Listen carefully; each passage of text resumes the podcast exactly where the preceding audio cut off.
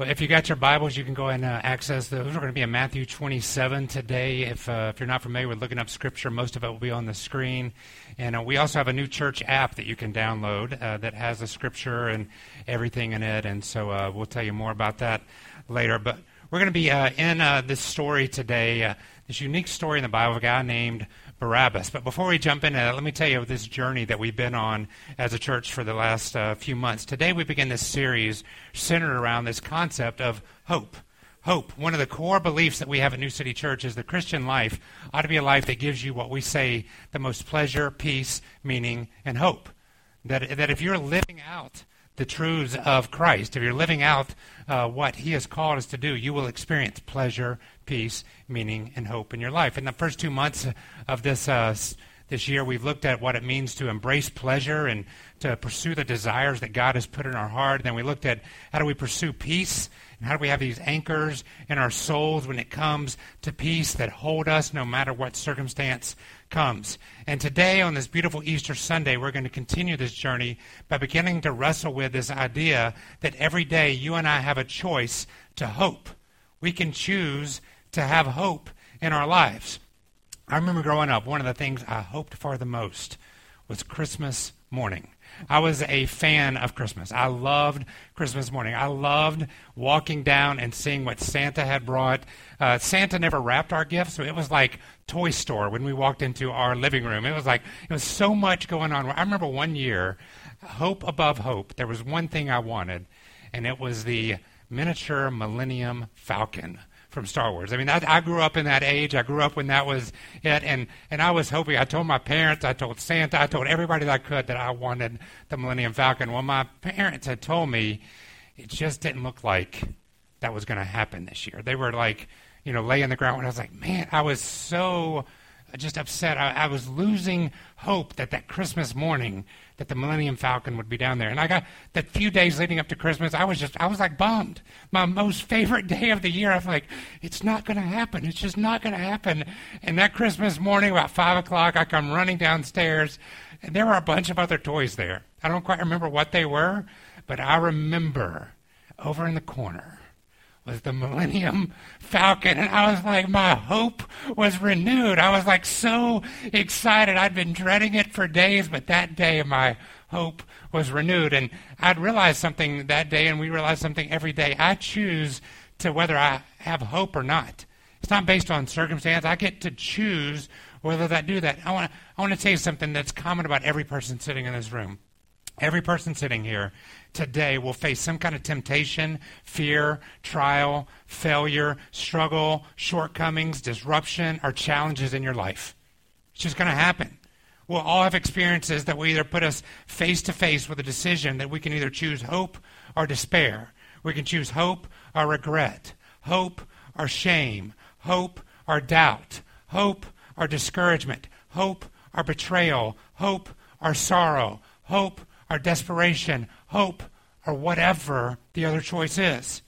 So I want to start off our talk this morning in this series today with a very simple truth. You and I, I want you to hear this, have the God given ability to choose to have hope.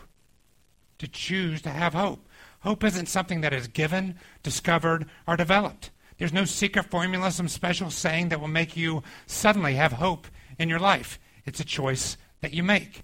Hope isn't a future or some far off idea that's based on investments that we make today. Hope is experienced now, every day, every moment, but we have to choose it daily and at every moment. Hope isn't based on circumstances. There isn't more of it when the markets are up and less of it when the markets are down. It doesn't flourish when my relationships are steady, and it doesn't disappear when they sour. It's a choice. Hope isn't found in fame, prestige, or honor. We don't get more hope in our lives as our popularity on Facebook or Instagram grows, and we don't lose hope as we lose followers. It doesn't go that way. Hope isn't about health and happiness. Instead, hope is found in something else. And I want you to hear a verse of Scripture today that will be key in helping us in this series to understand what hope is. And it's found in Isaiah 40, verse 30 and 31. And it says this Even youths grow tired and weary. Young men stumble and fall, but those who hope in the Lord will renew their strength. They will soar on wings like eagles. They will run and not grow weary. They will walk and not grow faint. The concept that this writer of the Old Testament brings here is this idea when you and I finally choose to choose hope from our Creator, from the Lord, it actually energizes us. It brings energy into our lives.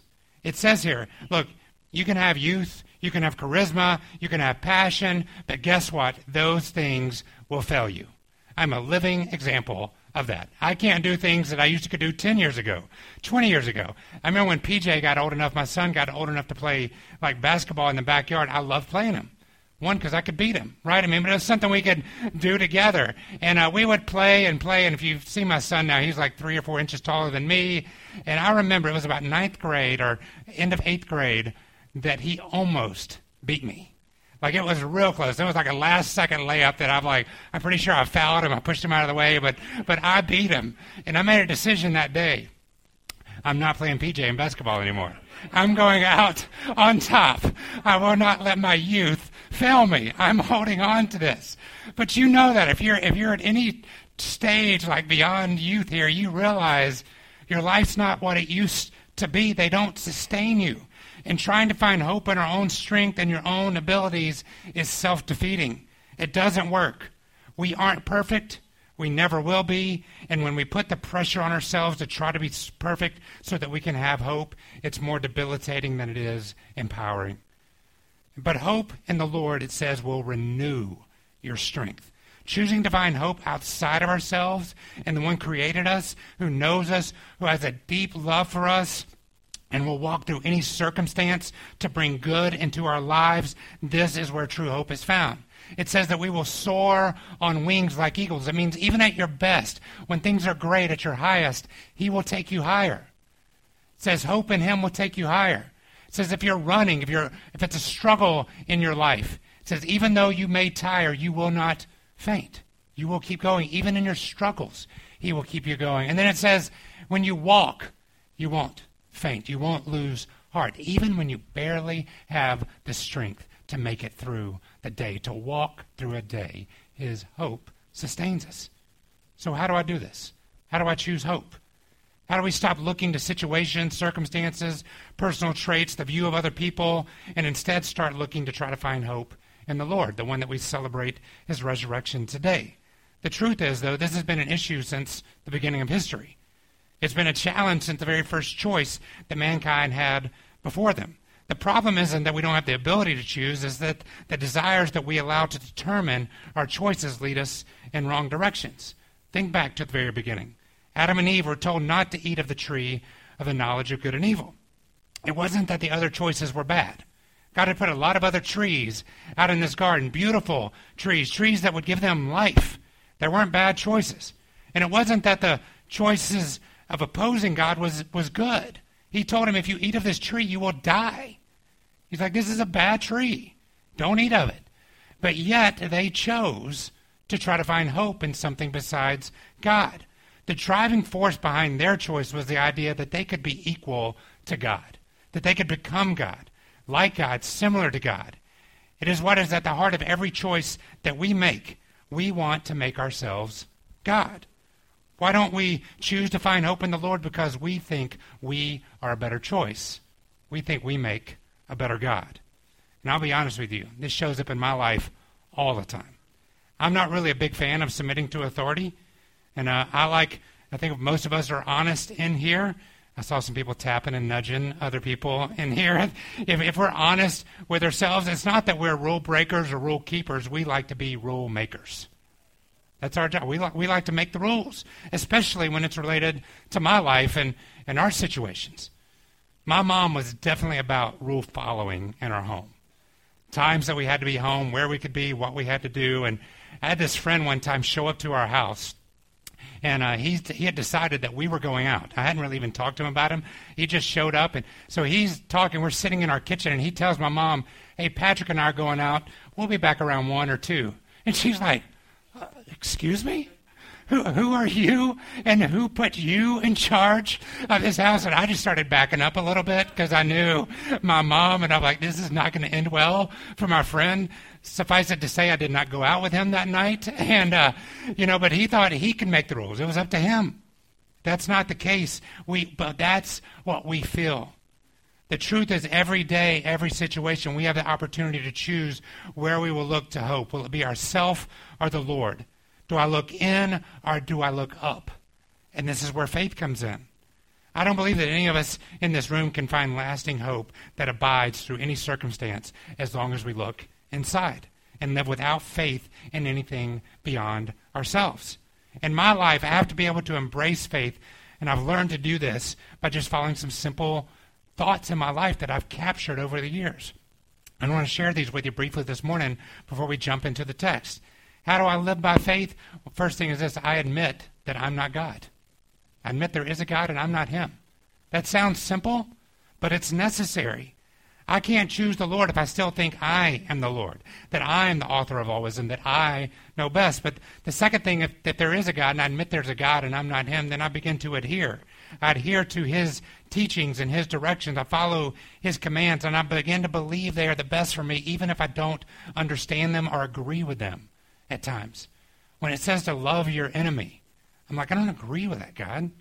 Like, that's not something I want to do, but I try to adhere to it. If He's God and I'm not, I want to listen to Him.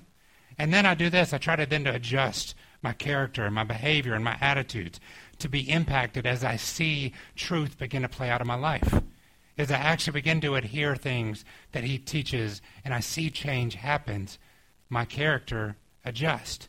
And this is where I end up. Then I abandon. I abandon any thought of taking back control of my life. I have such faith in him at that point because I've come to this belief and understanding that he is the wise one. He is the one that brings true peace and hope into my life. This is how I choose hope in the Lord. It's an active, continual process. But that then brings us to a next question, which is this. If we're supposed to choose hope, what is hope?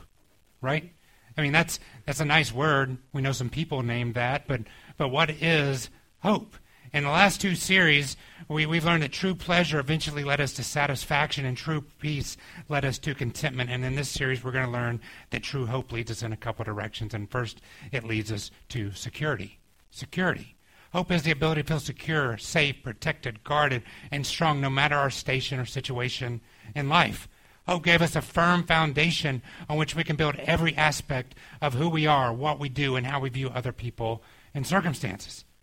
The book of Hebrews gives us, gives us an understanding of the second thing of what hope is. It describes us as this anchor for our soul. We just sang a song about that.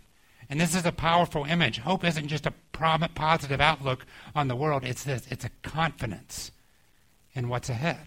A confidence in the security of my soul, confidence in my future, my position before God, my value, and my worth. And this is why hope can't be found in us.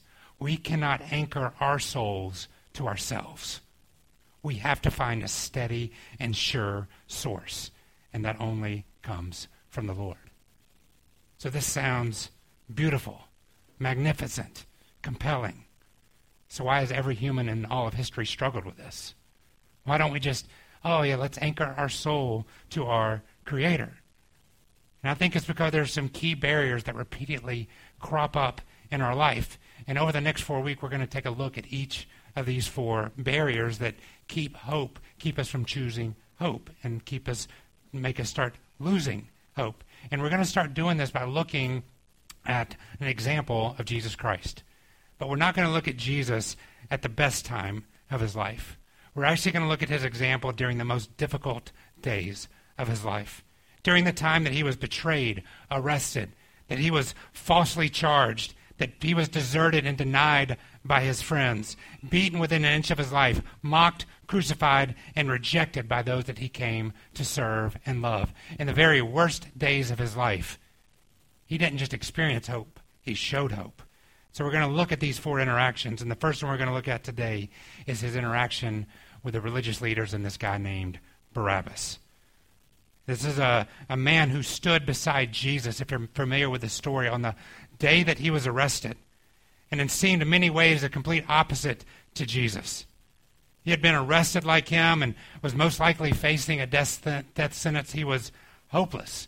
Look at Matthew 27, 15 through 17, and we see the first mention of it here. And it says, Now at the feast, and the feast was the feast of the Passover, the governor, who was Pilate, was accustomed to release for the crowd any one prisoner who they wanted.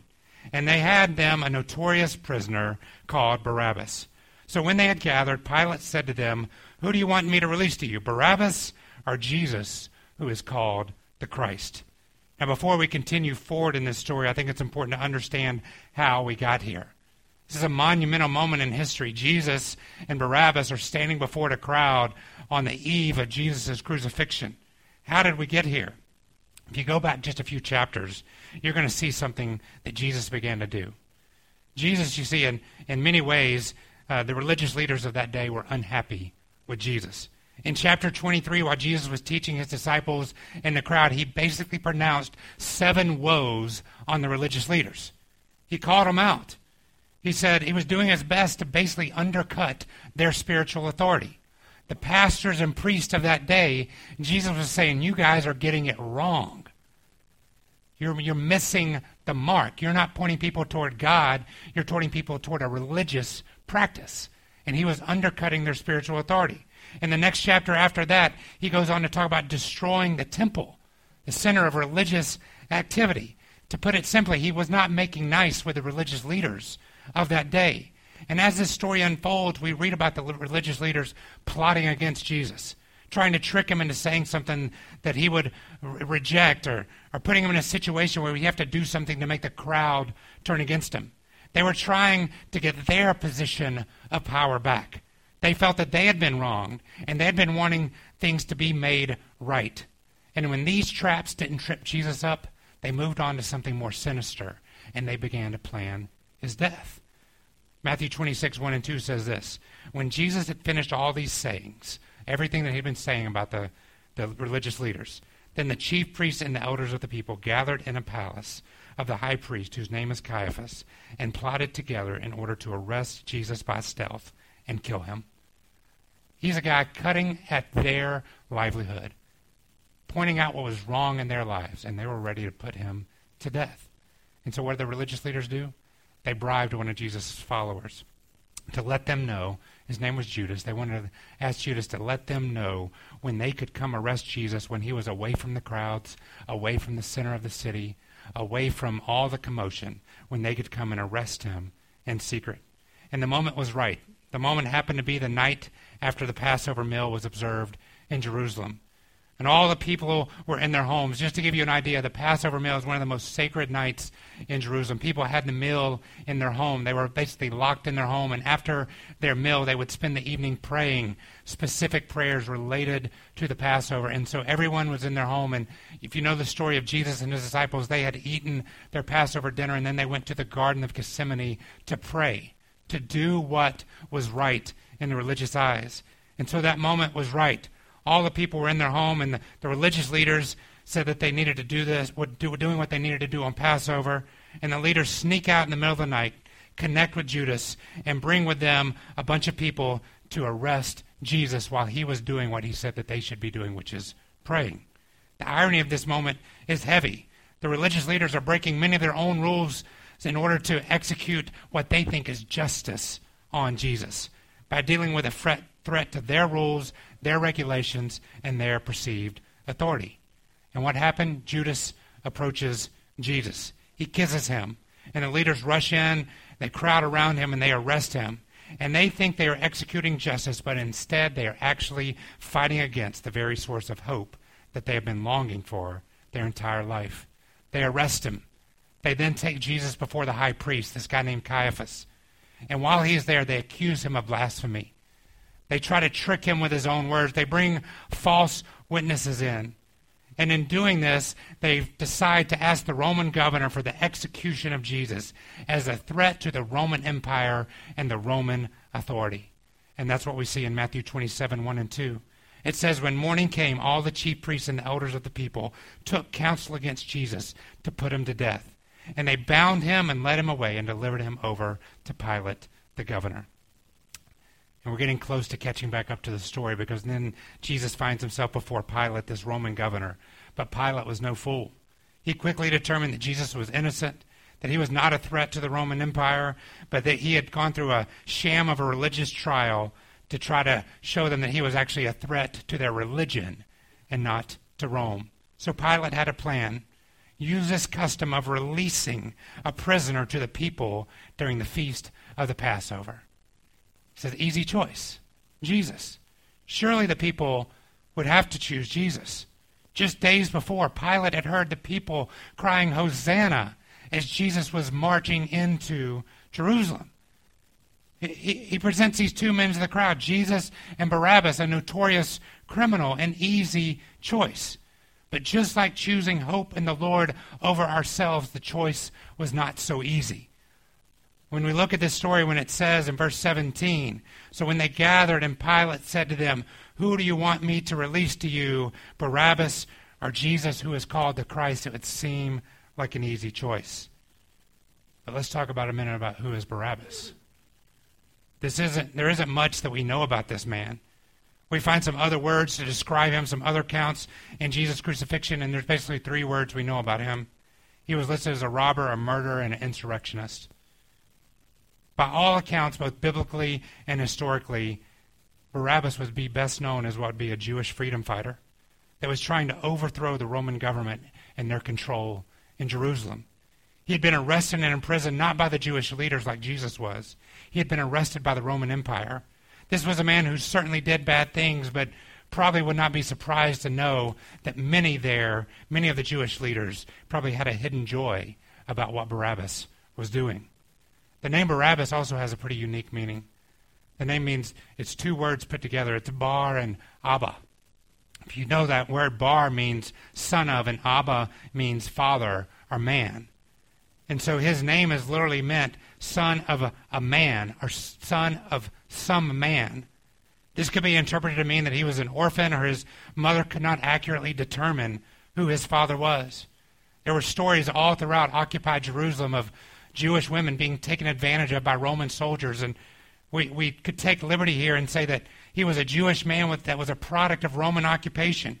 He may have been fighting for the injustice that he had personally experienced. His, behavior, his behavior may have been motivated by desire to see Rome and their crimes to bring justice to them.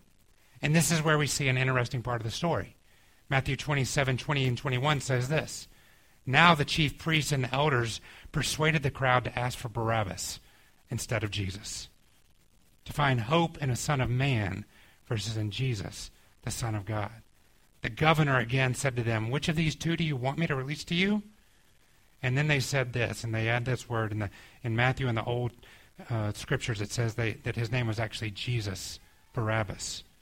The crowd here, I want you to see, was not the same as the crowd had been cheering on Jesus earlier. By most accounts, Jesus had been arrested overnight, had been brought before the high priest in the morning, and now he was standing before Pilate sometime between 6 and 8 in the morning. Those who had practiced Passover were still in their homes. Those who had cheered on Jesus had no idea that Jesus had been arrested and uh, had, was standing before Pilate and was just moments away from being sentenced to death. The crowd that was there was placed there by the religious leaders because they wanted things to move back to the way that they were. So the crowd surprised Pilate. And they called for the release of Barabbas. But here, as again in most old manuscripts, his name is not just Barabbas, it's listed as Jesus Barabbas. And while Jesus was a common name, I think it's interesting to see the contrast we have before these two choices that are standing here Jesus the Christ and Jesus Barabbas. You have Jesus Barabbas, the son of a man, Jesus the Christ, the Son of God. You have Barabbas, a man who wages war for the cause to exact justice on his enemies, and Christ, who has been known to show love to his enemies, to provide grace for the guilty and mercy for the wicked. Barabbas, who is a representative of how the religious leaders wanted to establish God's kingdom. And Jesus, a man who is the literal embodiment of the hope of the world. You had Barabbas, the hope of men found in a man. And then you had Jesus, the hope for men found in their Creator, God. Barabbas, an instrument of justice, and Jesus, an instrument of peace. Now, maybe if you were there, like it's going to say in Matthew 27, 22, and 23, if, if you would have been there and Pilate said to them again, Then what shall I do with Jesus who is called Christ? And they all said, Let him be crucified. And he said, Why? What evil has he done? And they shouted all the more, let him be crucified. You know, it's very easy in this moment to say that I would have been cheering for Jesus the Christ, not Jesus Barabbas. But be careful, because what these people were actually calling for in that moment was justice.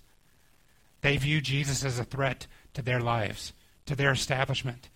And I want you to hear this Jesus is a threat to our life and our establishment because he will transform who we are. He will change the way we think. He will move us from hopeless and hope in a man to hope and hope in Creator and our God.